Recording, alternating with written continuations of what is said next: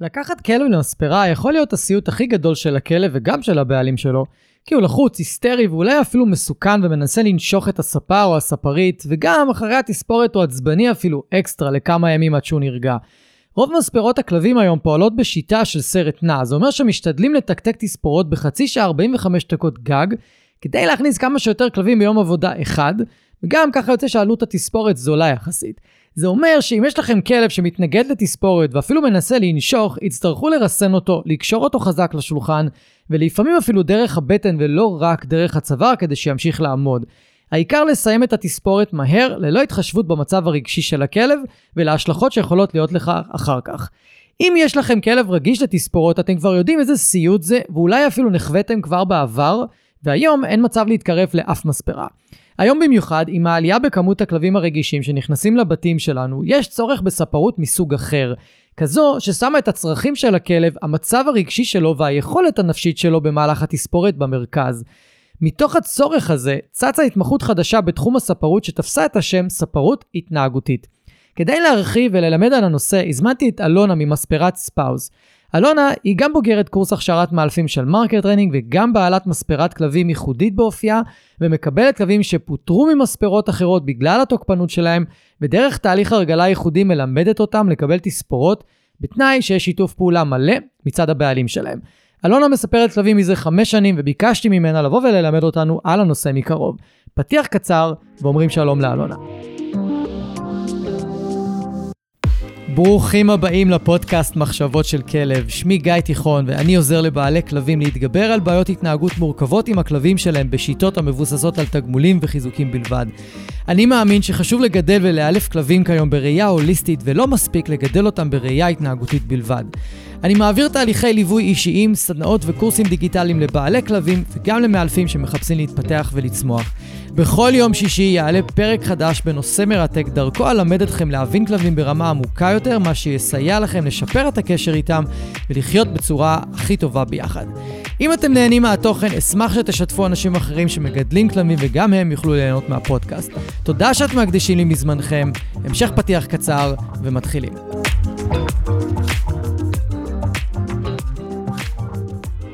היי אלונה, ברוכה הבאה לפודקאסט. אהלן, מה נשמע? מעולה, איזה כיף שאת כאן. לגמרי. אה, אני, אני אגלה פה סוד, לאלונה היה ספרית של פפו ורוני. אני רואה אותם אה, אחת למה, חודש וחצי, אני לא כזה לקוח אה, לא, מקפיד על אתה, הכללים. דווקא אתה ממש בסדר, הם מגיעים בזמן, והם מגיעים במצב טוב, והם חמודים ממש. מעולה. אז היום אנחנו נדבר על, בעיקר על ההבדלים שבין ספרות התנהגותית לבין, נקרא לזה ספרות רגילה, או מה שרוב האנשים מכירים, לא יודע, אין, אין לזה שם, אז פשוט נגיד ספרות רגילה. אז אני אשמח שנתחיל, ותסבירי במילים שלך, מה ההבדל בין מספרה רגילה למספרה התנהגותית. אוקיי, אז אני, אז אני אתחיל עם סיפור Mm-hmm. אה, על אה, לקוחה שהגיעה אליי לפני אה, שנתיים וחצי בערך. אה, יום אחד אני קיבלתי לוואטסאפ אה, סרטון של אה, כלבה מלטזית חמודה קטנה, צורחת את נשמתה עם קולר אליזבת, והספרית מנסה לעשות שם משהו, והיא צורחת ומנסה לנשוך. ככה בעצם הכרתי את הלקוחה, ואז היא אמרה לי, טוב, אני, אני חייבת לבוא אלייך. אמרתי לה, אוקיי. ואז היא הגיעה, התחלנו תהליך של אה, הגעה של אחת לחודש. אה, היום אנחנו אחרי שנתיים וחצי, כשהכלבה, זה הטיפול הכי קצר אצלה, זאת אומרת, אני מסיימת אותו תוך 35 דקות, Mm-hmm. מרוב שהיא פשוט זורמת איתי עם כל דבר, היא לא מתפרצת בכלל, בכלל. מדהים. היא, היא פשוט מושלמת, אה, אפילו אוכלת חטיפים, שזה סופר כיף. אה, וזה בעצם ההבדל, ההבדל אה, בין המספרות, שאני שמה דגש על החוויה של הכלב, זאת אומרת, אני כן יכולה לאתר טריגרים מסוימים, אני יודעת שלה מציק פתיחת קשרים, אז אני בכלל לא אכנס על הפינה הזאת, אני ישר מורידה. אמ, מגלחת כאילו. מגלחת, כן, מגלחת, אבל נקודתי, זאת אומרת, יש קשר מאחורי אוזן שלא צריך עכשיו, אה, אז מורידים אותו, אין, אין צורך. כי פתיחה של קשר זה משהו ממש כי כואב. פתיחה של קשר זה נורא נורא כואב. זאת אומרת, אה, אה, אם לי כואב לפתוח קשרים בשיער שלי, אז אין סיבה שזה לא יכאב לכלב, וזה מאוד מאוד כואב. כן, אנחנו נדבר בהמשך למה הדברים האלה הם סופר קריטיים, במיוחד אם יש לכם כלבים רגישים. נכון. אוקיי. אז בעצם, מה, מה מבדיל בעצם את, ה, אה, את הספרות ההתנהגותית לספרות רגילה? אם אנחנו צריכים עכשיו לפרק את זה שנייה ל, ל, ל, לגורמים. כן, אמ, אני, אני חושבת שזה מתחיל אה, בהכשרה. אה, זאת אומרת, אני למדתי אצל ספרית התנהגותית. אה, בזמנו היא הייתה היחידה בארץ. אה, והייתי התלמידה הראשונה שלה, אבל אה, למדתי אצלה, אצל רעות, רעות עמיאל. רעות עמיאל, מהמם. מומלצת גם בתור ספרית, גם בתור מורה. אמ, עבדנו, היא שמה הרבה דגש על ההתנהגות של הכלב, על השפת גוף של הכלב, שהרבה מהספרים אה, פשוט גם לא יודעים, זאת אומרת, פתאום יכולים להגיד, הכלב מפהק, אז הכלב עייף. אבל הוא לא. אבל הוא לא, הוא קצת הוא לחוץ, אז uh, פשוט אין מודעות לשפת גוף. אז כן דיברנו על שפת גוף, כן דיברנו על תקשורת, זאת אומרת, כשאני עם, עם, הכלב או על השולחן, אז אני מרגישה אותו עם הידיים, אז אני יכולה ממש לדעת, לפי, גם אם זה דופק, גם אם זה, אה, שהוא פתאום יכול להרעיד את השפה, אני פשוט להיות ממש ממש בתשומת לב עם הכלב, כל הזמן, עם העיניים עליו. זאת אומרת שיש אה, ממש העמקה בשפת גוף ממש, כלבית. ממש, ו... ממש, ממש ולחבר שמים את לב זה אה, לרגש. לשפת גוף כל הזמן. מהמם. אה, זה לדעתי גם כן, כאילו זה משהו שמאוד מאוד שונה. ל- למה חשוב בעצם לשים לב לשפת גוף כל כך? כי אנחנו... אני מבחינתי, חשוב לי שהכלב אה, לא יסבול. זאת מהמם. אומרת שהוא כן... אה, אני לא יודעת אם זה נכון להגיד ירצה לחזור, אבל אני כן יכולה להגיד שלפחות יהיה לו כמה שיותר נעים, אה, ושהוא לא ירעד על השולחן, ושהוא לא ירצה לתקוף, כי אני מציקה לו, עושה לו משהו שהוא לא נעים. אז אם אנחנו עוברים את זה בקטע של, אוקיי, אני צריך לעבור את זה ואני בסדר עם זה, מבחינתי זה מספיק טוב. אה, והוא יקבל לך איזה חטיפים, או גם תוך כדי, וזה כבר משהו שקצת יותר יכול להנעים את, ה, את הסיטואציה. כן, זה יכול לשפר את החוויה בצורה... זה ישפר את. החוויה, בדיוק. כן, בדיוק. ואם, ואם לומדים שפת גוף כלבית, זה כמו שאני עכשיו עובד עם כלב, ואני עושה איתו דברים, וזה כלב רגיש או כלב תוקפן, אז דרך השפת גוף שלו, לפחות אני יודע ברמה הבסיסית והשטחית, בתור התחלה, מבלי עוד להיכנס אה, לעומק לרגשות וכאלה.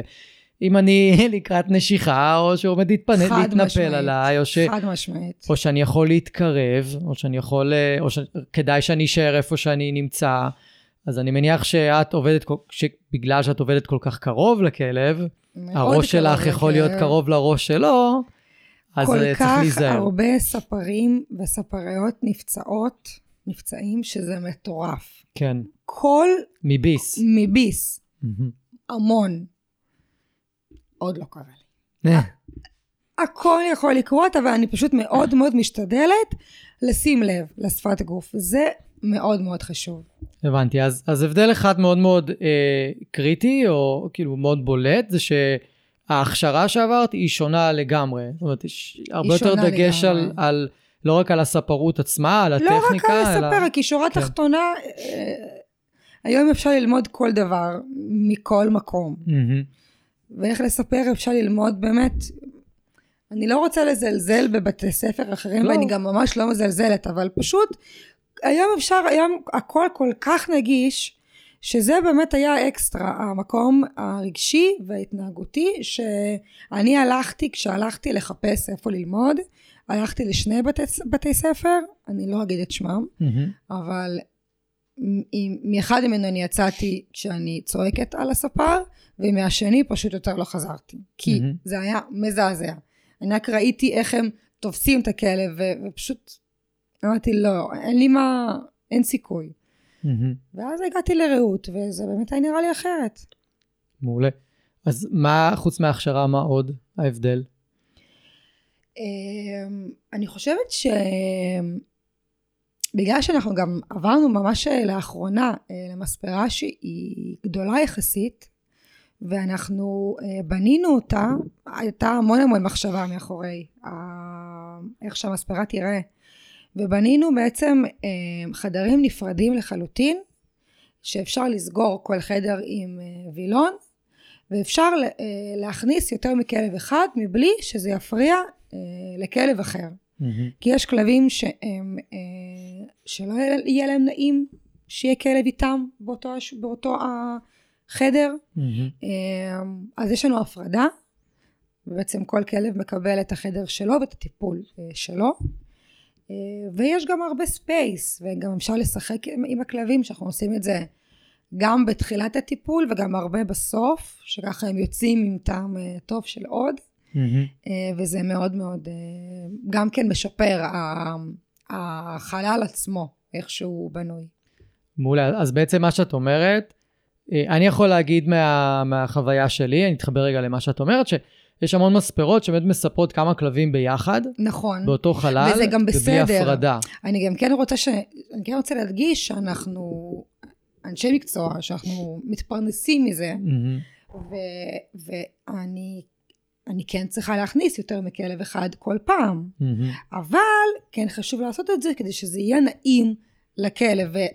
ובהרבה מספרות זה לא ככה, זה פשוט חדר אחד, כמה שולחנות, וכולם מסתפרים ביחד. אז זה מה שרציתי לעשות קצת אחרת, וליצור אה, הפרדה.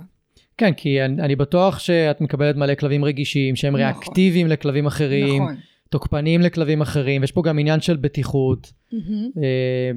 ויש עניין של רווחת הכלב, שהוא לא יהיה בחדר שאולי כלב אחר מאיים עליו כל הזמן. נכון. זה ממש חשוב בעיניי, זה בכלל לא במודעות של אנשים. לא, זה לא במודעות של, של אנשים בכלל, זאת אומרת, הכלב יכול להיות בחלל עם כלב אחר, גם אם עכשיו הוא לא אה, רועד או נואם, אבל הוא מתנשף יותר מהרגיל, ואני יודעת שזה לא נעים לו, זאת אומרת, זה משהו שכן... אה, זאת אומרת שהדאגה שהדאגה היא ממש, גם אם אנחנו יודעים שהתספורת לכלב היא לאו דווקא, היא תהיה דבר נעים, ולא משנה כמה הרגלה נעשה וכמה תספורות הכלב יעשה, פפה ורוני לא אוהבים להסתפר, מה לעשות.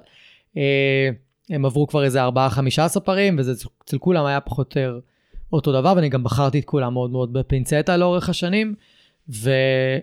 והם, כן, הם לא אהבו, אבל לפחות הדגש כאן, שזה מה שאני נורא מתחבר אליו, זה שיש המון דאגה ל... ל-well-being של הכלב, נכון. בזמן התספורת. נכון. ו- וזה לא כאילו, בוא, זה העבודה שלי, זה הפרנסה שלי, נ- ובוא נסיים עם זה כבר. נתקתק אותך ויאללה, זה כן. לא זה. זה, לא כן, זה. ש- זה גם הוביל אותי mm-hmm. ל- למשך של הטיפול. כן, נכון. אמ, בדרך כלל אנחנו אה, מקציבות לטיפול בערך שעתיים לכלב קטן. Mm-hmm. הטיפול גם יכול להיות שעה וחצי, שעה ורבע, שעה, שעתיים פלוס, זאת אומרת זה... אבל בדרך כלל זה יהיה פחות, אבל אנחנו כן שמות שעתיים כדי שכן יהיה מצב שנעבוד יותר לאט, יותר בעדינות, mm-hmm. אם צריך אז נעצור, בין, בדרך כלל בין הייבוש למס, לתספורת הכלב קצת משוחרר, קצת אה, נמתח, פורק קצת uh, מתחים. בדיוק, קצת מתנער, קצת mm-hmm. פורק את המתח, אז uh, uh, אנחנו כן נותנות זמן. זאת אומרת, אנחנו לא תופרות את הכלב. כן. תופרות הכוונה הטיפול, כאילו מתקתקות את ה... תופרות הכוונה מתקתקות את התספורת כן, ויאללה... כן, ז'רגון של ספרים. כן. אז נכון. לא, אז אנחנו לוקחות את הזמן. את יודעת מה נזכרתי עכשיו, תוך כדי שדיברנו? את ה... במקום הישן, הקודם, נכון מעלייך, היה את הקווקזי המעורב הזה. כן. אה, כן. שכשאני הגעתי לעזור להם, אז הם באמת אמרו לי שאף ספר לא יכול לספר אותו, ואף אחד לא יכול לגעת בו. אז אמרתי, אוקיי, אז תרדו לאלונה מתחת לבניין שלכם. יש סיכוי גבוה שהיא תצליח. לא, אי אפשר, אי אפשר, אי אפשר וזה. אז תנסו, תדברו איתה, תרדו, היא פה למטה. אז, אה, והם ניסו. כן. והוא לא ניסה לתקוף אותך, נכון? אה, הוא ניסה. אה, הוא ניסה, כן. אני לא זוכר את הסיפור עד הסוף, אבל בסופו של דבר כאילו זה עבר יחסית הצלחנו, אנחנו בשלום. הצלחנו, גם נשאר עם הבעלים, אנחנו עושים את זה באמת, אה, את הטיפול המינימלי עבורו, מהמם, כי להתעסק איתו הרבה זה באמת משהו שהוא לא בא בחשבון, מהמם. וכן, אנחנו מצליחים לפחות לרחוץ אותו אחת אה, ל, וזה בסדר. כאילו וזה עובר בלי אה, תקיפות. כן, כן. טוב, אז פעם ראשונה תקיפה, בסדר, הגיוני. אבל, אבל זה בדיוק העניין, שגם אם קורה דבר כזה, לפחות שהכלב אמר לעצמו, אוקיי, זה לא היה כזה נורא. נכון, וכשהוא חוזר פעם הבאה, נכון. אז הוא אולי כבר לא רוצה לתקוף. אולי הוא אומר, אוקיי, אני אעמוד בשקט, כי אני יודע שזה יסתיים עוד מעט. נכון, נכון? נכון, נכון. יש הרבה מקרים כאלה ש... אמ, זה ממש מרגיש שהכלב מגיע ממקום מסוים שהוא חווה משהו, ואז פה הוא כבר בא מוכן. מהמם, זאת אומרת, מוכן, הוא יודע, אני יודע שיכאיבו לי, אני יודע שיציקו לי, אני יודע. אז אני כבר מוכן. וכשאנחנו עושות את זה אחרת, אז, אז פתאום כזה, אה, אוקיי, טוב, זה, זה הכל, אז כבר הלחץ... כן, לא אה, כזה נורא. הלחץ יורד, כן. כן. כן. וגם גם- כלבים, יש להם את ההבנה ואת היכולת להבין, אוקיי, זה משהו שאני חייב לעבור. המס- הווטרינר, הספר, כאילו, הם מבינים באיזשהו שלב בחיים שלהם שאוקיי, את הדבר הזה אני... אני חושבת שהם חייב מבינים לעבור. שיש שגרה. זאת אומרת, כן. שיש... אה, כן. כאילו... אין לי ברירה, אני חייב לעבור את התספורת הזאת. נכון. אז, אבל, אם זה, אבל אם זה נסבל, אוקיי, ונסבל אצל כל לב זה שונה. יש, נכון. יש סקלות מאוד שונות של, של נסבלות. עבור, עבור כל כלב, אבל הם אומרים, אוקיי, אז, אז אם, אני, אם, זה, אם זה לא נורא, אז אני מוכן לשתף פעולה, וזה כאילו המטרה, לשם שואפים, שכלב פשוט יסכים לשתף פעולה ו, נכון. ונסיים עם זה. לגמרי. כשורה תחתונה, ככל שהכלב אה, נלחם או מתווכח, או הכל הופך להיות יותר ארוך, וזה לא טוב עבורו קודם כל. אז אנחנו כן רוצים להגיע למצב שיש איזושהי הבנה של תיתן לי רגע, אני אסיים את זה מהר ו... כן. ואתה משוחרר. אז זה משהו ש... אה, זה כן מוביל אותי לעוד נקודה של, אה, אה, של עדינות. מהמם. זאת אומרת, כן לעבוד בצורה עדינה, להבריש עדין, לא חזק על האור, לא לשרוט. אם, אם, אם יש ספרים שפותחים קשרים, אני לא פותחת קשרים לצורך העניין. אני חושבת שהכלב לא צריך לסבול את זה, זה נורא כואב לפתוח קשרים. מהמם. אמ, אבל אם כן, אז לעבוד לאט ובעדינות, ולא למשוך סתם פרווה, אה, כי, כי זה פשוט כואב. וגם זה משהו שיכול... אמ, כי הכלבים זוכרים, הנה פה היא משכה לי את הפרווה, היא הברישה אותי חזק, היא פתחה לי קשרים, פעם הבאה שהוא את המקום, זה מה שהוא יזכור. מהמם. זהו. או אפילו אם התקרבו לו לאזור שהיה קשר ופתחו לו, נכון. והוא יכול להיות רגיש שם נכון, נורא. נכון, יש כלבים שלא אוהבים את המגע אה, המון ברגליים. מהמם. המון המון כלבים. כן. אז אה, אולי זה כי פעם קטצו עליהם ציפורניים ופצעו אותם. אולי כי אה, יש כלבים שצומח להם פרווה בתוך, ה- כולם, בתוך הכף רגל, ויש כן. כאלה שנתקעים להם שם דברים. ויש כן. שם קוץ שמציק, אז כבר המגע מאוד מאוד רגיש. אז אה, פשוט כן לעבוד אה, לאט ובעדינות, זה גם כן מאוד מאוד חשוב. כן, כי מה שאת אומרת פה הוא, הוא חשוב להבין רגע, בתספורת עצמה יש הרבה דברים לא נעימים, אבל חייבים ש... אנחנו חייבים לייצר לכלב חוויה כללית מכל התהליך של נסבל, נכון. או אולי אפילו נחמד לי, לא יודע, ו... האמת, יש, יש, יש גם כאלה שזה כן. אפילו נחמד לי, באמת, יש. כן, כי זה גם מסתכם מה קורה בסוף, ובסוף הם מקבלים, אנחנו בדרך כלל מביאות להם איזושהי עצם אה, קטנה, ויש לנו כזה ארגז עם צעצועים, והם משחקים, וכאילו הלקוחות חוזרים, ואני שומעת באמת, באמת לא, לא מעט, חוזרים ואומרים לי, וואו, הוא שמח, כאילו, וזה... והם מופתעים, כן, והם מופתעים, זה באמת באמת קורה אה, לא מעט. כן. זה הזכיר לי סיפור של איזה, של אה, שיצו, שפעם פגשתי אותו לפני הרבה שנים, ב... לפני הרבה שנים, ופגשתי אותו כשהוא היה אחרי תספורת. והוא היה אחרי תספורת מאוד מאוד מאוד טראומטית. Mm. מלחמות עם, ה, עם הספר, והיה מאוד טראומטי. וזה גרם לו להידרדרות בהתנהגות, ממש. כאילו, הוא גם ככה היה נשכן והיה לא צפוי, והיה מאוד לא יציב, וזה כאילו העביר אותו את הקצה. חד משמעית זה יכול לקרות. כן, ו- וזה זה מוביל אותנו ל- לדבר על כלבים רגישים, כי אנחנו חייבים לזכור שכל מי שנוגע בכלב שלנו משפיע על ההתנהגות שלו. וככל שהחוויה שכלב עובר היא יותר טראומטית עבורו, וטראומה זה משהו שהוא אינדיבידואלי, אוקיי? כלב יחווה טראומה יותר מהר מכלבים אחרים שהיו לי, שהיו הרבה יותר יציבים נפשית, וגם רוני. אז כשאני הגעתי בנקודה, בנקודת זמן ההיא, אז אני, אני הראיתי להם ממש איך הפעולות שעשו לו במספרה משפיעות עליו עכשיו וגורמות לו לתקוף סביב אותן פחות או יותר סיטואציות שהיו עם המספרה במגע במקומות מסוימים, מגע מפתיע, להרים אותו, להרים אותו ממקום אחד למקום שני שהוא לא מוכן, דברים שהם היו לפני זה אבל על אש מאוד מאוד נמוכה. כן. זה כאילו, באותו רגע הכלב אמר לעצמו, אוקיי, אני מבין שזה יכול להיות הרבה יותר גרוע ממה שזה היה עד היום. נכון. ואנחנו חייבים, אה, קודם כל לדעת את זה, להיות במודעות. ודבר שני, לא להביא את הכלב למקומות האלה. לגמרי. וכשאנחנו מדברים על כלבים רגישים, שזה יכול בקלות להתפקשש לנו, אז את סיפרת לי שיש תהליך שאת עושה עם כלבים רגישים בשביל נכון. שיהיה אפשר לספר אותם פעם אחר פעם אחר פעם. נכון, נכון. uh, בתור uh, מספרה התנהגותית, אני, אנחנו באמת מקבלות לא מעט שיחות. הנה רק היום הייתה לי שיחה. באמת רק היום הייתה לי שיחה, אה, שיצו חמוד בן חמש, אימצו אותו uh, לאחרונה, uh, והוא תוקף, הוא תוקף את הספרית, הוא כבר גם כן פוטר ממספר מספרות. כלב פוטר. כלב פוטר, כן, ו, והוא רוצה להגיע.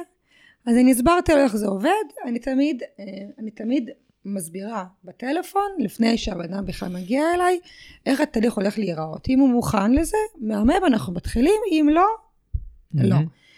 אה, מה שזה אומר זה בעצם, אני מתחילה עם פגישת היכרות, אה, אני רוצה לראות אה, מה המצב, אני, איפה אני יכולה לגעת, האם אני יכולה לגעת מה מפריע, המכונה, הקרבה של המספרה, עם המגע ברגליים, המגע בראש, זה מאוד מאוד משתנה מכלב לכלב.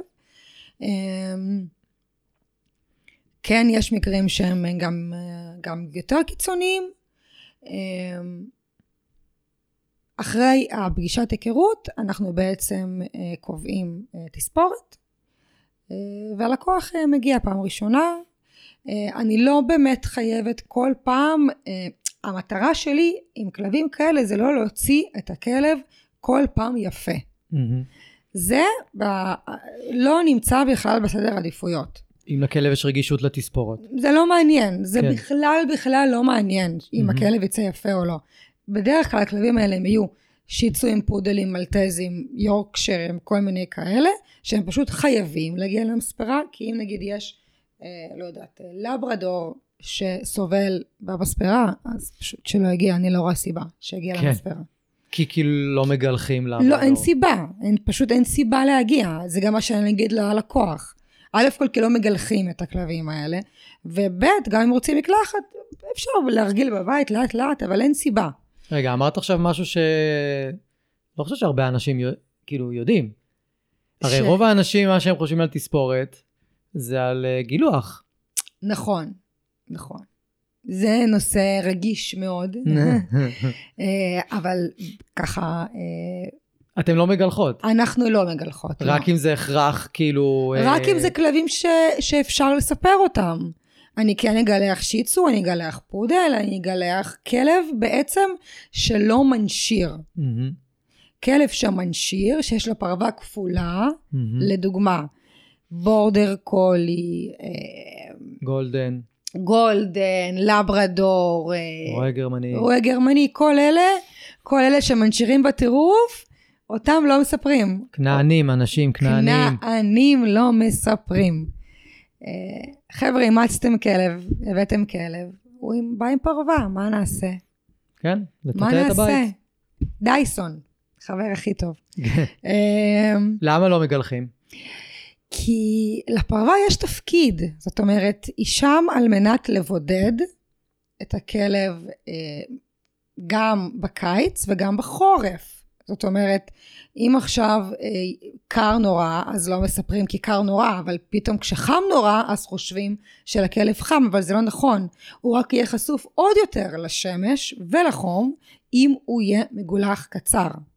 כן. דבר ראשון. דבר שני, זה יכול ליצור בעיות עור, עוד ספוטים, אלרגיות, חורים בפרווה, אלף ואחד דברים. זה יכול גם ליצור בעיות בפרווה, שיכולה לצמוח לא טוב. פשוט לא עושים את זה, לא אמורים לספר את, הכל, את הכלבים האלה, זה, עושים את זה תמיד בשביל הנוחות של הבעלים. ואצלנו בכל מקרה הנוחות של הבעלים היא לא בסדר עדיפויות העליון. זאת אומרת שהתספורות הן יותר כדי שיהיו פרקטיות עבור הכלב. רק עבור הכלב. רק עבור הכלב. Mm-hmm. זאת אומרת, אה, עכשיו, אני, אני אחזור בחזרה לכלבים רגישים. Mm-hmm. עכשיו מגיע אליי שיצו, שהוא, שהוא כולו מלא קשרים. Mm-hmm. והבעלים רוצים שאני אעשה לו תספורת ככה ארוכה ויפה. אבל אני לא אעשה את זה. כי זה שהבעלים לא הגיעו למספרה שלושה, ארבעה, חמישה, חצי שנה, יש גם יותר גרוע מזה, mm-hmm. והכלב נהיה פשוט גוש של רסטה, אני לא אכאיב לו כי אתם לא הקפדתם להגיע למספרה, mm-hmm. אני אגלח אותו קצר. הוא יתמודד עם זה, הוא לא יסבול כל כך, mm-hmm. כמו מפתיחת קשרים. Mm-hmm. ותגיעו למספרה בזמן פעם הבאה, כי מי שמביא כלבים מהסוג הזה חייב להבין שהוא מתחתן עם מספרה. כן. הוא מתחתן. עד שהכלב הולך לעולמו, אבל כן. ככה זה עובד. כן, יש לי פודל, זה... כן. גיא יודע. כן. לא ידעת, לא חשבתי על זה בכלל, שאימצתי פודל. אנשים לא חושבים על זה, לא. זה באמת ככה. לא, אה, ממש לא. אז זה נורא מעניין מה שאת אומרת על, על אה, גילוחים. כי, כי באמת, אנשים חושבים שבקיץ עדיף לגלח את הכלב כי חם לו. כי חם לו. אני יכול להגיד שלרוני באמת חם בקיץ, אבל אני לא מגלח אותה, היא פשוט עוברת קיצור. נכון, דילול וקיצור. נכון, מה שאנחנו עושים לרוני בעצם, אנחנו משאירים לה פרווה כן, ארוכה. נכון. אנחנו פשוט קצת מקצרים אותה, mm-hmm. ועושים בעיקר דילול. כן. זה, זה, אני מדברת על גילוחים כמו... עכשיו אה. שלוקחים הסקי ומגלחים אותו, נגיד, זה... והאמת, אין הרבה מספרות ש... ש... כנענים מגלחים על הימין ועל השמאל, אבל נגיד אסקים זה כאילו... כן, זה די מצחיק, הבאת הסקי ואתה מגלח אותו? בדיוק. כאילו זה לקחת לו את כל ה... את כל ה... את כל המלכותיות שלו. את כל ה... כן. אוקיי, אז אה, תכף הזכרתי גם את המילה דילול, לא נראה לי שהרבה אנשים יודעים מה זה, אז בוא נסביר מה זה. דילול זה בעצם ככה במילים הכי פשוטות, כמו שאני מסבירה לכל לקוח בטלפון, זו, זה מקלחת עם כל מיני חומרים שמרככים את הפרווה, mm-hmm. ייבוש, ייבוש שבעצם מעיף הרבה מאוד מהפרווה החוצה, והברשה עם כלים אה, מקצועיים. Mm-hmm. זה בעצם במילים פשוטות. כל זה מוביל אותנו לזה שאנחנו מוציאות כמה שיותר מהפרווה הפנימית של הכלב. זאת שנושרת בבית, כל הגולגולים האלה, mm-hmm. כמו מדבר כזה, mm-hmm. זו הפרווה הפנימית, הפלאפית פוכית. הפרווה החיצונית עדיין תמשיך לנשור, זו פרווה שהיא ישרה ועבה. אה, אז בדילול אנחנו בעצם יותר מטפלים בפרווה הפנימית, mm-hmm. שהיא יכולה להציק לכלב, אם היא דחוסה, אם mm-hmm. היא קשורה בפנים. Mm-hmm. אפשר לראות אה, אנשים בתוכה שרואים ברחוב אסקים או, או, או בבית, שיש להם מין פלומות כאלה. שאפשר לתלוש. שאפשר לתלוש, אז זה בדיוק זה, זו הפרווה mm-hmm. הפנימית שאנחנו פשוט ממש מברישות הכל הכל החוצה, אה, עד הסבב הבא. מומלץ להגיע אחת נותן? ל... מה נותן בעצם לעשות דילול? אה, זה קודם כל מאוורר את הכלב. Mm-hmm. הפרווה לא דחוסה, mm-hmm. כשפרווה דחוסה העור לא נושם, עוד ספוט קלאסי יכול להיווצר מזה. אה, עזבו אותו כל הדברים שנתקעים בתוך הפרווה הזאת. Mm-hmm. הכלב הולך לטייל, לבוץ, לא יודעת מה, נתקע, מתייבש שם. חבל על הזמן, חגיגה של חיידקים, של פרושים, של... כן. מלא דברים. האמת שאני למדתי על דילול רק לפני כמה שנים, לא הכרתי את זה בכלל לפני, והייתי בהלם שמטיפול אחד, פתאום הבית, אני לא אגיד נקי מפרווה, בואי לא נגיד נקי מפרווה, כי זה לא יכול להיות. זהו, אבל כמות הפרווה שהסתובבה על הרצפה פשוט צנחה ב... אני, זה, זה נע, זה תלוי, זה נע, זה נע בין 50 לאיזה 80 אחוז, נכון, כאילו זה נכון. תלוי בעוד גורמים, אבל נכון, זה היה נכון, מטורף. נכון, נכון, נכון. בגלל זה, וזה שלושה זה שבועות גם- ככה בערך. נכון, יש גם כלבים שיותר, יש Mhm. כלבים שזה באמת רוני, רוני ה- אומרת שלושה שבועות מספיק. לגמרי, לגמרי, היא אומרת יאללה בוא נאגור עוד קצת, אבל כן. אה, וזה גם כן עוזר אה, לבית, שורה תחתונה, אבל קודם כל זה, כן, זה, זה ממש... זה מאוורר את הכלב. זה ממש חשוב למי שמכניס את הכלב למיטה ומעלה אותו לספה נכון. ורוצה את הכלב נכון. איתו בכל מיני מקומות וקצת מפריעה לו הפרווה. אני מודה שלי מפריעה קצת הפרווה בגלל שרוני יש לה פרווה ארוכה מאוד והיא משאירה בכמויות, לא משנה מה, בכמויות. אז זה כן מפריע. המזל שלי זה שהיא לא אוהבת לעלות על המיטה anyway. מהמם. אז זה לא מפריע, וגם לספה היא כבר לא אוהבת לעלות, אבל, אה, אבל מי שכן, אז זה פתרון מצוין, הוא אמנם יותר יקר מגילוח, הוא- נכון, נכון, אבל ברור. הוא הרבה יותר בריא בטווח הארוך, והרבה יותר אה, נכון עבור הכלב בעיניי. אז, אה, אז דילול זה אחלה של אופציה. נכון, במקום. נכון, ובאמת שהרבה, אה, אין הרבה ספרים שעושים את זה. יש היום יותר מודעות, אז יותר מפעם, אבל עדיין, אה, עדיין אפשר למצוא מספרות שפתאום יגלחו גולדן, וכאילו זה פשוט כל כך כואב לראות את זה, זה כל כך כן. לא, לא תקין. שאגב, אם מגלחים, זה לא אומר שיש פחות נשירה. לא, ינשרו עכשיו זה- קוצים, זה זהו, פשוט, פשוט קוצים. זהו, עכשיו זה פשוט קוצים תקועים בבגדים שלנו ובספה, ולא שערה ארוכה שאפשר להוציא אותה. לגמרי, לגמרי. אז לגמרי. זה לא באמת עוזר, כאילו נכון. זה עוזר, אבל זה לא עוזר. נכון. בואי נחזור לכלבים הרגישים. כן, אה, אז אמרת שהתהליך הוא קודם כל יש היכרות, יש היכרות. שההיכרות היא בשביל שתוכלי להכיר את הכלב, אני לדעת, יכולה להכיר את הכלב אוהב, לא ואני אוהב. אדע איפה הגבולות, מה מפריע, מה לא מפריע, עד כמה אני יכולה לחדור לפרטיות שלו, יש כאלה שלא נותנים לי בכלל, יש כאלה ש... הלקוחות שלי הכי אוהבת זה אלה שאומרים שהכלב שלהם הוא פשוט הכי קשה בעולם. כי Mhm. אז פתאום אני מגלה שלא. שלא. אה, בכלל צריכים להיות כנים, כי אני אגלה בכל מקרה. אז זה ממש אה, חשוב. ומה קורה עם המפגש, ההיכרות הזה, הכלב לא נותן לך סימנים של את יכולה לגעת בי, או סימנים של אם שומעת, אם את נוגעת בי, את אה, חוטפת. אז יש עוד פגישה, או... יש לפעמים עוד פגישה. אה, יש מקרים מאוד מאוד בודדים אה, שאני אבקש מהבעלים כן להישאר איתי, זה נדיר מאוד, בדרך כלל אני לא, אני לא מאפשרת, אבל אצל הכלבים האלה לפעמים, לפעמים זה כן יכול לעזור. אה, או שלפעמים אנחנו נשתמש גם ב... אה, אה, או, ב, או בכדור, מהמם, או ב... יש טיפות הרגעה כאלה שהן טבעיות. אמ, כדי בעצם קצת פשוט להוריד את התגובתיות של הכלב. זאת אומרת, אם עכשיו הלב שלו יהיה על 200, אז הוא יהיה, הוא פשוט, זה, זה, זה לא בריא. אז אנחנו קצת אה, נרגיע את הכלב ופשוט יהיה פחות תגובתי. הוא יותר יאפשר לי לעבוד. אה, ומפעם לפעם המינונים יורדים. תמיד. מהמם. זאת אומרת, אה, עד שנפטרים לגמרי. כי אנחנו גם מזה. מדברים- אנחנו יודעים על כדור שניתן דרך כדור. הווטרינר, כדור הרגעה. שניתן דרך הווטרינר, כמובן שלא אני מביאה אותו, זה רק מהמם. דרך הווטרינר. תמיד מומלץ לעשות בדיקות דם לפני, לראות שהכדור מתאים לכלב, אה, והכלב יקבל את הכדור הזה כשעה לפני שהוא מגיע למספרה. אה, אין הרבה כאלה כלבים, אבל זה הקיצון. יש גם כאלה, כן. כן. זה, זה מאוד מתקשר לטיפולים וטרינריים הרבה פעמים, שיש כלבים שאני מטפל בהם. זה בגלל אותו משקל, אין הבדל.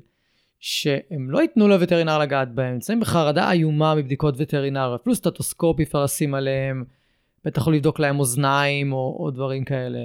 והכדור הרגע פשוט מאפשר אולי איזה עשר דקות ש, שאפשר לבוא ולעשות איזה משהו. אמ, ואולי זה נשמע להרבה אנשים כזה, מה, אני אתן לכלב שלי כדור? מה, כאילו... כל הדברים האלה, לא אבל... צריך, באמת כן. שלא, כי שורה תחתונה זה בסך הכל, הכלב יהיה פחות לחוץ. הכלב עכשיו לא יהיה מסטול, הוא לא שום דבר, זה לא זה, זה הוא יהיה קצת, קצת, יהיה לו אפילו אולי קצת נחמד אחר כך. אבל uh, זה באמת uh, לא לרמות של עכשיו הכלב מורדם או מטושטש, זה ממש לא שם. כן, הוא לא יהיה זומבי. ממש ממש לא. ומי שזה נורא מפריע לו, אז אנחנו נדבר בסוף לגבי ההרגלה, ואיך נכון. אפשר להימנע מכל זה, נכון. או, או להגדיל את הסיכויים שלא צריך. ו... אז אוקיי, אז נגיד ועכשיו הכלב הרגיש אה, מוכן שתעשי לו את התספורת, אז איך נראה את התספורת בעצם? סתם ככה שלבים שיהיה לאנשים כזה תמונה בראש, איזה... שהם יכולים לדמיין קצת איך זה נראה, מה הכלב שלהם אה, עובר. זהו, אז, אז בדרך כלל אנחנו אה, תמיד נתחיל במספרה. אני תמיד תמיד תמיד מבקשת מהבעלים, יש לי כזאת הודעת אה, סיכום שהם מקבלים, אני מבקשת להביא איתם חטיפים. מי שלא מביא את החטיפים, אני פותחת את החטיפים בכל מקרה אה, לכלב. כל טיפול הוא מלווה בחטיפים. אנחנו נשתדל כן לתת לכלב קצת לנשנש, משהו טעים. אה, כן נשתדל גם לשחק איתו בהתחלה קצת, קצת סוג של לשבור את הקרח. אה, ואז אנחנו כן נתחיל בטיפול, שזה בעצם יהיה אה, מקלחת, ייבוש, ייבוש יכול להיות מלחיץ, מהמם. אז את זה אנחנו נעשה על עוצמה נמוכה יותר, מרחוק, כדי שהכלב ילחץ כמה שפחות. אה, אנחנו כן נעשה הפסקונת לכלב בין הייבוש לתספורת, כדי שיתנער, שיפרוץ, שיברוק קצת לחץ, אה, ואז נגיע באמת אה, לתספורת. אה, כשכן חשוב בעצם להבין שאני אעשה את מה שהכלב נותן לי, זאת אומרת, אם עכשיו הוא נתן לי לעשות חצי גוף, אז זה יהיה חצי גוף. והוא יחזור עוד שבוע ונמשיך, הלאה. אה, עם כלבים האלה זה, זה מה שחשוב, שהטיפולים הם אף פעם לא כמו שעכשיו רשום לי ביומן אה, גיא עם אה, רוני, Hmm. ואני יודעת שזה מה שעושים, וכעבור אה, שעה וחצי גיא הולך, מהמם. ורוני. אה, אבל זה לא ככה, זאת אומרת, אף פעם אנחנו לא יודעים מה באמת יקרה, מה הכלב יאפשר, מה לא יאפשר. עם הזמן כמובן כבר לומדים, ועם הזמן כבר יש אפילו מראש טיפולים שמפוצלים, ואז באמת נוצר מצב שהכלב לומד לאט לאט. זה יכול לקחת זמן, זה יכול לקחת גם שנה, גם חצי שנה, גם שמונה חודשים שהכלב לומד, שלא רוצחים אותו פה. מהמם. ושבסך הכל זה נסבל, ואפילו אולי קצת נחמד. זאת אומרת שאם כלב יותר מדי מתנגד או מתחיל לאבד את הסבלנות, אז מסיימים איך שאפשר, ו... נכון. ושולחים אותו הביתה. נכון, לא מכריחים את הכלב להמשיך כי אנחנו צריכים להמשיך. נכון. אנחנו מדברים אבל אה, על מצבים שבאמת הכלב נלחם על חייו. זאת אומרת, אנחנו לא ממשיכים. אם עכשיו לכלב קצת לא נעים, זה לא, תלוי מה נסבל ומה לא נסבל. זאת אומרת, זה, אנחנו מסתכלים על זה ככה. אבל עם כלבים שהם מגיעים מראש, כלבים רגישים, שאני יודעת שיש שם איזושהי היסטוריה, אז כן, זה טיפול, איך הכלב יצא, זה באמת לא מעניין. אוקיי, נורא מעניין. זה, זה מאוד שונה, אני בטוח שזה מאוד שונה ממה שאנשים מכירים. אה, גם הנושא של הגילוח, גם הנושא של לתת לכלב יותר זמן, של לפצל את התספורות. נכון. אה, ואני בטוח שיש עוד מלא דברים שאנחנו כרגע לא, לא מדברים עליהם, של, של הבדלים, אבל כן, כן חשוב שאנשים ידעו שיש עוד סוג של תספורת, כמו שפה בפודקאסט אנחנו אה, מדברים על סוג נוסף של אילוף, ולא האילוף הנפוץ שמשלב ענישה ותיקונים, אז, נכון. אה, אז גם פה יש עוד דרך, יש עוד דרך לעשות את, ה, את הדברים. לגמרי. ו... אז בואי רגע, ממש ב... נפרק רגע, למה חשוב לספר כלבים בגישה הזאת? כי, כי מה זה מונע? או מה זה תורם לנו? זה מונע אה, טראומות. זה Mm. מונע אה, כלבים, זאת אומרת, זה מונע את זה שהכלב יהיה תוקפן גם בבית, כי כי זה מגע, אנחנו מתעסקים המון המון עם הכלב פיזית, Mhm. נראה לי זה הכי אינטנסיבי אה, שיש. Mm-hmm. אז אה, זה מונע גם לפתח עוד חרדות שאני בטוחה שלכל כלב יש אה, גם ככה. כלב בריא או לא בריא, לכל אחד יש את, ה, את החבילה שלו, אז, אז אין סיבה להוסיף על זה עוד. זאת, זאת, זאת אומרת, רגע, זאת אומרת שאם עכשיו הספר היה אולי קשוח מדי עם הכלב, או אולי אלים עם הכלב, או שפשוט לא היה מודע לכלב, אה, אז זה יכול להשפיע גם על מישהו אחר שיגע בכלב. הווטרינר, חד משמעית, ספר אחר, חד משמעית. השכן שהכלב לא משמעית. מכיר. זה כמו שעכשיו, אה, אנחנו שוב פעם חוזרים לאותם כלבים רגישים, אבל כלבים שעברו מספר מספרות, וזה הרי זה התחיל מאיפשהו. מהמם. זה התחיל מספר מסוים, ספר ספרית, שעשו משהו לא נעים כנראה. אמ, או שזה לא באמת קשור לספר, או שזה קשור לזה שהכלב מגיע למספרה פעם ראשונה בגיל מאוחר מדי. מהמם. שזה אנחנו כן עוברים לעוד נושא מאוד מאוד מעניין, אה, שבעצם חשוב, חשוב, חשוב להגיע למספרה בפעמים הראשונות בזמן. זה אומר אחרי החיסונים. זה הזמן. גורים. גורים. גורים. זה כמו שחשוב שהכלב עכשיו אה, ייחשף לאוטובוסים, וייחשף לדשא, וייחשף לתינוק שיש בבית, אז גם חשוב שהשיצו הקטן ייחשף למספרה. כי בגורות הכל מתקבל באהלן אהלן והכל טוב, Mm. אלא אם אנחנו מדברים על אה, הכלבים טיפה יותר רגישים, אבל בדרך כלל גורים, כאילו, יאללה. מהמם. ו... אז זה מאוד מאוד חשוב, מאוד מאוד חשוב, כי זה יכול לעשות ממש הבדל בין כלב שמגיע פעם ראשונה בגיל שמונה חודשים, שזהו. אי אפשר לגעת בו, ולא כי ספר עשה לו משהו, כן. אלא כי הבעלים שלו פשוט, זה נובע הרבה פעמים מחוסר מודעות, מלצערי הרב הנחיות של וטרינר, שזה ממש הזוי, אבל כן, או משכן שאמר, אנשים Mhm. אוהבים להקשיב לשכנים, מהמם. או לדודה, מהמם.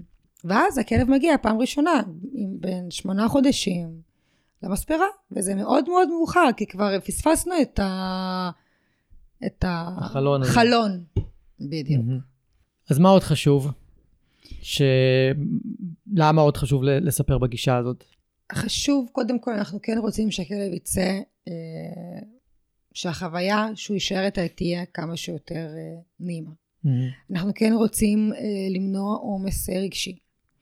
אה, כי אנשים לא, לא, לא רואים את זה וגם לא מודעים לזה, כאילו אוקיי, הוא כולה הולך, הולך לספר, אבל זה לא שעכשיו אתה הולך לספר, אתה יושב על הכיסא, מרצונך. מרצונך החופשי. ואתה גם יודע מה תהיה התוצאה ומה בדיוק, תעבור. בדיוק, זה כלב.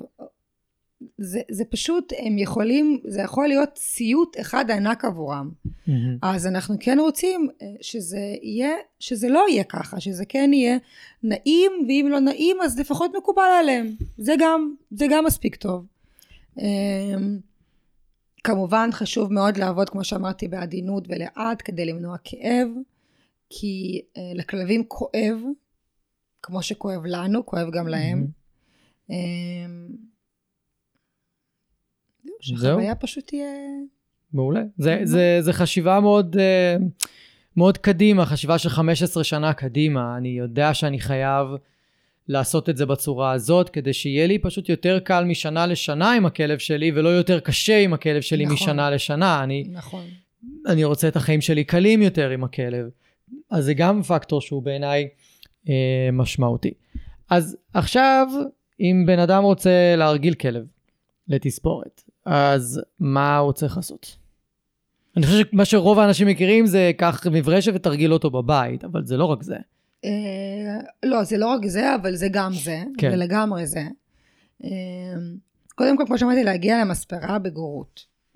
חשוב, חשוב, כל כך חשוב, הכלב מקבל את החיסון האחרון, קדימה לקבוע תור. גם אם אין מה לעשות במספרה, תמיד יש. אפשר לסדר בין העיניים, לז- אזורים אינטימיים, לראות מה, מה קורה עם הציפורניים, כן, לגלח בתוך הכף רגל. אפשר גם לרחוץ את הכלב, כאילו, להתחיל מדברים יותר קלים. בדיוק, להתחיל... לא ישר הברשות, פתיחת הדברים- קשרים וזה. בדיוק, להתחיל אה, ו- וגם, הכי חשוב שהמספרה תהיה מקום כיפי, אז לשחק וחטיפים ו... לבוא לבקר אם גרים קרוב. לבוא פשוט סתם לקפוץ אם גרים קרוב, זה גם לגמרי אפשרי. אמ, וכמובן שהעבודה גם ממשיכה בבית, מהמם. וזה אומר, אמ, הכי הכי חשוב זה להרגיל לפן. אז אם זה לא פשוט... למברשת. אפילו יותר מהמברשת, זה פן. כי, כי זה לא בדיוק, במספרות זה, זה מפוח, אם לקרוא לזה בצורה... הרבה יותר. חזק. הרבה יותר חזק, מלחיץ. אז, אבל אם הכ- הכלב כן מורגל לפן, אז זה כבר יהיה לו, אה, טוב, זה טיפה יותר, אבל אני מכיר. אז זה חשוב. אפשר להרגיל בפשוט, אם זה להתחיל עם רק להשמיע את הרעש לכלב, ולהתחיל לקרב לאט לאט. לא להתחיל ישר לייבש את הכלב, כמובן שזה לא הרגלה, זו הצפה. מהמם. אפשר רק לגרום נזק. מהמם. אבל uh, בהדרגה. ואם זה uh, להתחיל בהברשה, אז uh, להתחיל אפשר לטייל עם הכלב בכלל לא עם הקוצים של המברשת, אלא הפוך. ועוד משהו שמאוד מאוד חשוב, זה לא עכשיו לקחת את הכלב ולהבריש אותו חצי שעה. כן. זה להבריש את הכלב, לשים שעון לשלוש דקות, אבל שלוש דקות זה שלוש דקות, זה לא רבע שעה, ולסיים. ככה כל יום קצת, קצת, קצת, ולגמרי אפשר לעשות את זה. ואם משלבים זה חטיפים, ומשחק אחר כך. כמובן, עם חטיפים, עם משחק או- אחר כך, זה... או קונג ממולא שהוא אוכל תוך כדי. לגמרי, אם אחרי כל Mhm. אה, סשן כזה של הרגלה, הכלב מקבל איזה משהו טעים, לא חטיפים קטנים במהלך ההרגלה, אלא משהו חזק. יותר חזק, איזה קונג באמת, זה בכלל אה, פצצה. את יודעת מה נזכרתי? נזכרתי באיך ההורים שלי היו אה, מספרים את הכלב, שאת ההורה גרמני שלנו, לא בדיוק היו מספרים.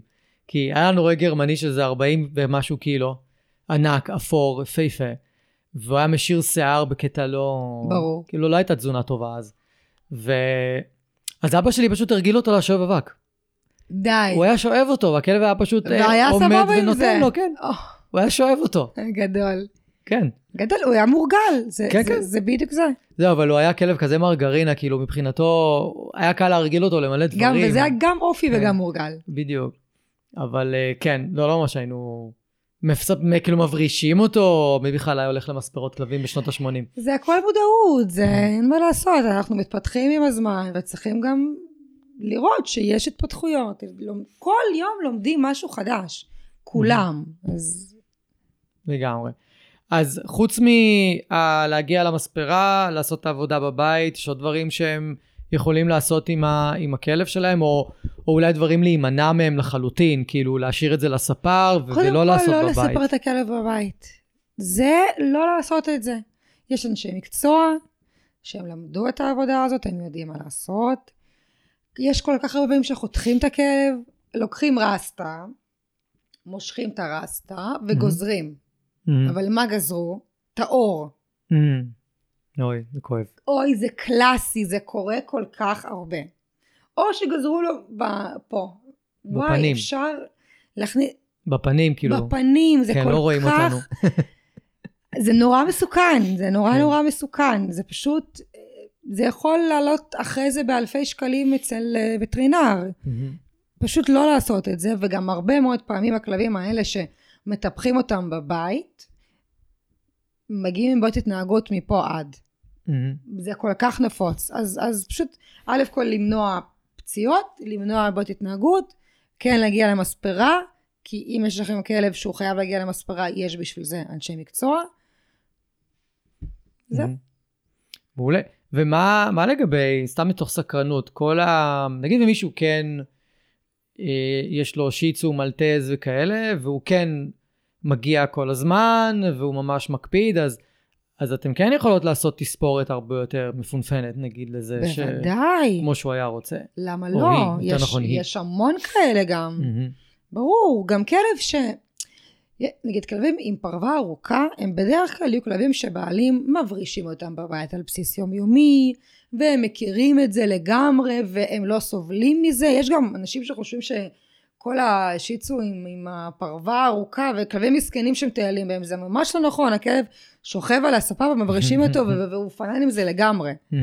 אז והוא גם יכול לצאת עם תספורת ארוכה, או שיש כלבים שמגיעים רק לטיפוח, זאת אומרת, אני בכלל לא נוגעת באורך, אני רק אסדר את הכפות, אני רק אה, אפתח קצת את השדה ראייה, אחדש את הקוקו, וזהו, כאילו, וזהו, זה, זה ממש לא חייב להיות... אה, מעולה, זהו, כי דיברת בהתחלה על זה שהתספורת צריכה להיות פרקטית, אבל גם צריך להגיד נכון, שזה יכול זה, להיות גם משהו אחר. פה אנחנו אבל מדברים על כלבים. כן.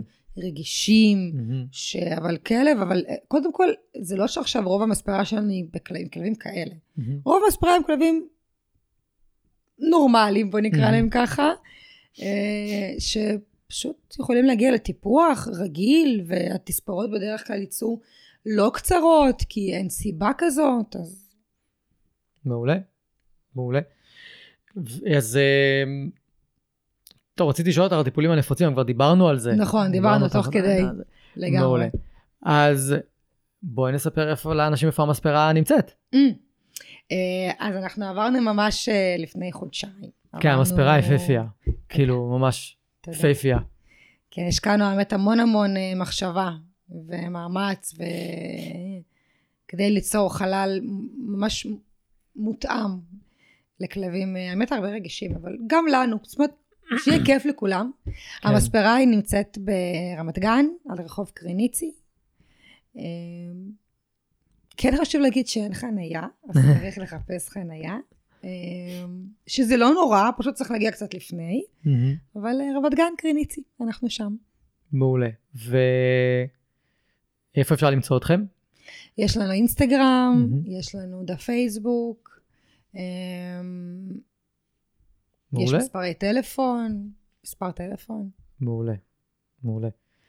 אה, אז תודה רבה שהגעת, תודה רבה לך, היה מעניין מאוד. ממש. תודה רבה.